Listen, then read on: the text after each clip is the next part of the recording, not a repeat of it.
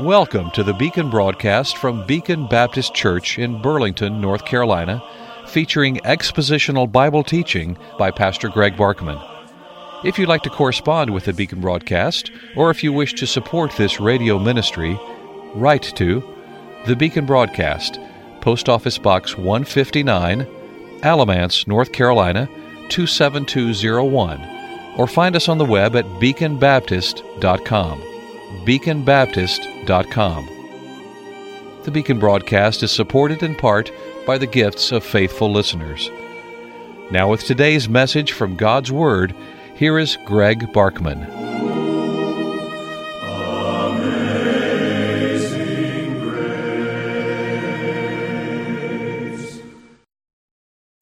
With eternity's values in view, Lord, with eternity's values in view, may I live each day for Jesus with eternity's values in view. That's a little chorus that I sang quite a bit as a boy growing up, and it certainly has a good message and is a good launching pad into our next study in 2 Corinthians chapter 5. We've completed chapter 4, and in the last part of chapter 4, Paul was talking about how to live well, how to have a life that is meaningful and will be satisfying to you and a blessing to others when your time on earth is over. As we move into chapter 5, we haven't really moved into a different theme. It's really a continuation in many ways.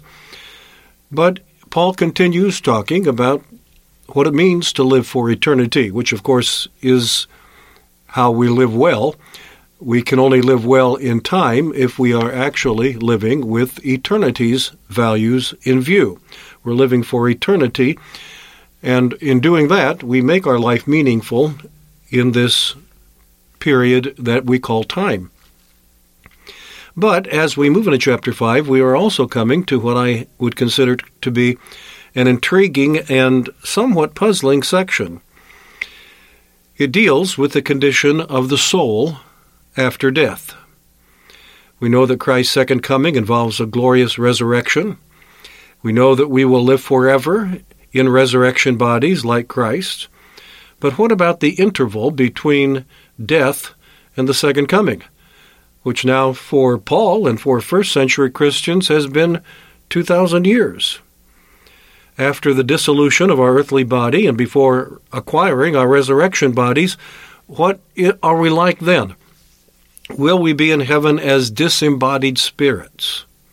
Which question is really not the primary theme of this passage, though it is dealt with, but the bigger issue is how to live now in light of the eternity to come. And that's where we're going, 2 Corinthians chapter 5.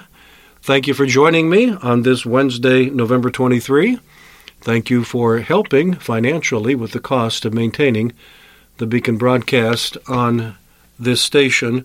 We really couldn't do it without your help. Chapter 5, verse 1 For we know that if our earthly house, this tent or tabernacle, is destroyed, we have a building from God, a house not made with hands, eternal in the heavens. Why do we want to know this? Well, because that reaches back into chapter 4. And I will not go back to that since we have spent time there, but that reaches back into that section that talks about living a, a life that is meaningful, a life well lived. And so we want to know what our lives are going to be like after death. And Paul says there is something that we do know. For we know that if our earthly house, this tent, is destroyed, we have a building from God, a house not made with hands, eternal in the heavens. How do we know what Paul is explaining here? And it's clear we don't know this by intuition, we don't know it automatically. We don't know this by deriving earthly knowledge and information because that would never tell us. We only know this by divine revelation. And this is an important point. We need the Bible for so many reasons, but we need the Bible to inform us not only about the things of this life, but about the life to come. And there is so much speculation. We hear so many things about what the life to come is like, what heaven is like, what we're going to be like in heaven. And so much of it is derived not from the Scripture, but from a variety of sources. How many people are drawn to testimonies, stories of people who say that they died and went to heaven and then came back to earth and they want to tell us what they what they experienced in heaven and so they tell us all of these things supposedly realities which they experienced in heaven which they are now going to tell us and so many of these do not conform to what we are told in Scripture. Uh oh, that's a problem, isn't it? Isn't it interesting that the Apostle Paul, who actually did go to heaven, he talks about that in the Second Corinthian epistle. We'll get to that eventually. But Paul, who actually did go to heaven, he says, I knew a man whether in the body or out of the body, I do not know, but he was caught up into the third heaven.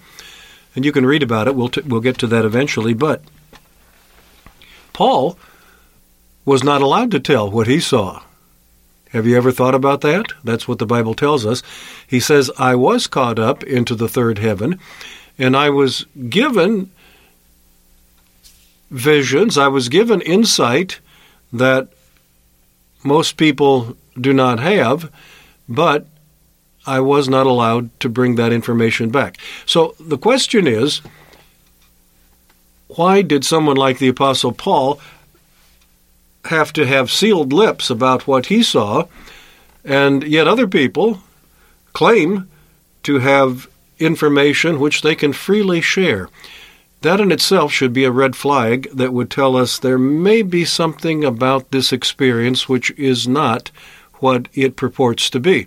Whether it is a deliberate deception on the part of the person or whether he himself has been deceived, but he's telling us something, or she is telling us something, that the Apostle Paul was not allowed to speak. Now, that in itself is no proof, but it's a very thought provoking concept. But here's the, here's the main thing anything that is revealed, that is also taught to us in Scripture, of course, is reliable, but it's not reliable because somebody went to heaven and came back and told us about it. It's reliable because the Bible tells us about it. And if the Bible tells us about it, we don't need anybody else to tell us about it. We don't need anything to prove the Bible, to confirm the Bible. The Bible is the revelation that God has given. It is the Word of the living God which stands above all other reports, all other messages, all other revelations, all other visions. The Bible stands alone. So we know something about the life to come. Paul tells us we do in chapter 5, verse 1 For we know that if our earthly house, this tent, is destroyed, we have a building from God, a house not made with hands, eternal in the heavens. So there is something that we do know. It touches upon things that we would like to know, and sure enough, some information is given to us. So, what do we know? Well, we know that our present body will be destroyed, and we know that we have an indestructible habitation awaiting us. Those two things are clear from this text we know that our present body will be destroyed, called here our earthly house, our present mortal body, also called this tent, or another other translations call it a tabernacle. But a tabernacle is a tent. That's another word for a tent, usually a more elaborate one, like the tabernacle in the wilderness, which was a very elaborate tent, but nevertheless a tent.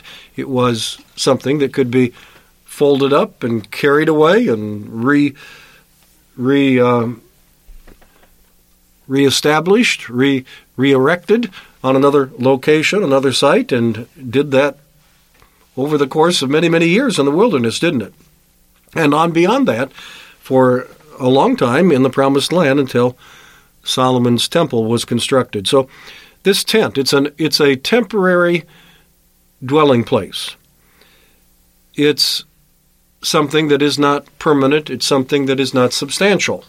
And that's the the word that is used to describe our earthly bodies. We like to think of them as being substantial, as being weighty, as being important, but the Bible reveals to us that that is not the case. Our earthly house is a mere tent. It serves its purpose for a limited amount of time and in the light of eternity a very short duration and then it gets folded up and taken away. I don't know how many of you have ever done any camping, tent camping. There's different kinds of camping.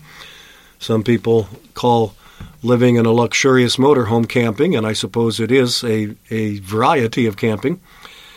But when I was a boy, we our family used to go tent camping. I mean, the whole family would sleep in a, I think about a 10 by 10 canvas tent that we folded up, put in our car, carried to the next destination. We would we would do this occasionally. It wasn't something we did frequently, but we did do this occasionally. And it was the, the, the kind of vacation we took. We, we actually did it, as I recall, when we were traveling in order to make the journey a little more interesting along the way. So instead of just getting in the car and driving until we got there several hundred miles away, in this case, I think we were going to a destination that was about 900 miles away, so that's pretty good ways. And instead of just getting in the car and driving till we got there, or maybe spending one night in a motel along the way, which would be a good way to break up a trip of that size, my uh, father m- marked out camping sites. And we spent several nights in tents until we arrived at our destination and did the same thing on return. And I was able to use that tent on some occasions. And, and my, my whole point here is that I know how this thing is a temporary structure. You put it up, you take it down. I used to put it up in the backyard and sleep out there occasionally with my younger brother or with our friends. That was a lot of fun to camp out in the backyard. But it was a temp, it was temporary. And that's what we're told here. We're talking about the things that we know. And one of the things we know is that our body will be destroyed. Now, actually, that we would know by observation. We wouldn't need divine revelation to tell us that, but that's a reminder. But what we don't know, unless the Bible reveals it to us, is that if we are Christians, we have an indestructible habitation that awaits us. For we know that if our earthly house, this tent, is destroyed, we have a building from God, a house not made with hands, eternal in the heavens. A house not made with hands, a building from God, eternal in the heavens. This is the knowledge that we can only know by divine revelation. But that does leave some questions, and we'll have to deal with them as we take this up again on the broadcast tomorrow. I trust you'll join me then. And so until then, this is Greg Barkman Bible teacher on the Beacon broadcast, Post Office Box 159, Alamance, North Carolina 27201, saying, Good day. May God give you his eternal peace.